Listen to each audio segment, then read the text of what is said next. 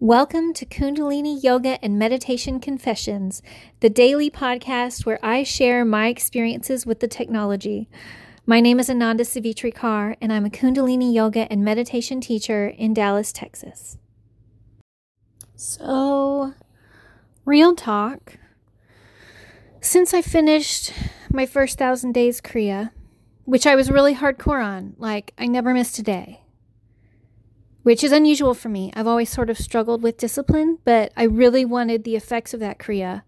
So it was really easy for me to do it um, every single day, like clockwork. I saw the results and I could just, I could keep going. But um, ever since I finished that thousand days, I've really kind of been lost. Like I didn't know what I wanted to work on next. And I, I couldn't consistently find one thing that I wanted to do. And I seem to be experiencing burnout where I didn't really before. Like, it's just, I don't know. And I've thought about going back to that last Kriya and just continuing even beyond a thousand days. Um, but even that doesn't feel the same anymore. So I'm not quite sure what the deal is. And it's very disappointing because I love Kundalini yoga. so um, I don't remember I know that it's one of the stages of, of spiritual growth that we talked about in teacher training. I don't remember what it's called, maybe Shaktipat or something. I don't know. But I know that generally the term is spiritual dryness, where the consolation from the spiritual work is kind of not happening. And you face a period where it's almost, it's not like God is testing you, but it's like, God is giving you the opportunity to keep pressing forward even when you don't see the results, even when you're not receiving consolation. And it's it's like being in a desert where you just keep trudging forward and you're out of water, but you know the direction you're going, so you just keep going. So that's definitely what I'm experiencing today. And so I'm I'm switching things up. So I'm doing different prayer practices. I'm doing a different meditation practice because I need to do something, but doing the same thing makes me want to blow my brains out. so this is this is sort of a new experience for me with the Kundalini yoga. I'm not used to failing, I guess. I had just so much success with it the first what was it? I guess really the first 4 years of my practice. It was really once I hit the 5 year mark that ugh, it started to get really hard.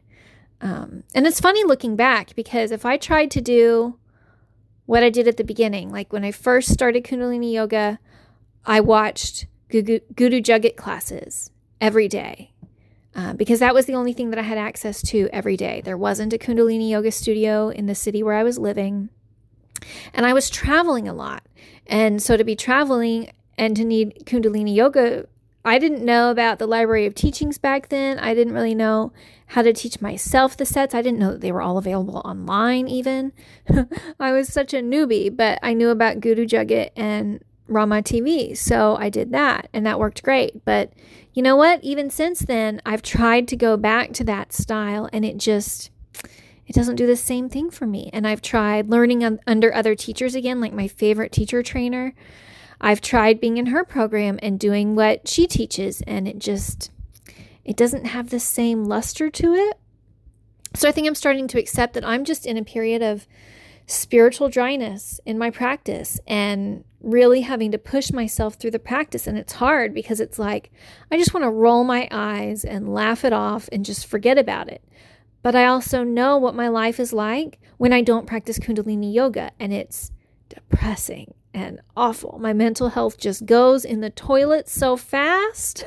it's not worth it. It's not worth it to not do it. So, yeah, that's my little bit of honesty today. I don't want to do my practice, so I'm not doing the same thing today. I'm doing something different.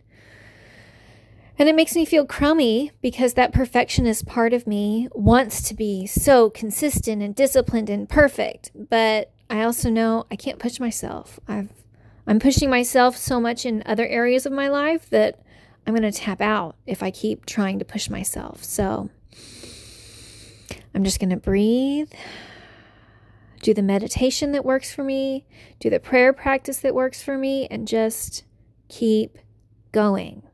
I'm going to keep showing up Maybe not the way that I intended to at first, but I'm going to keep showing up anyway. For sure.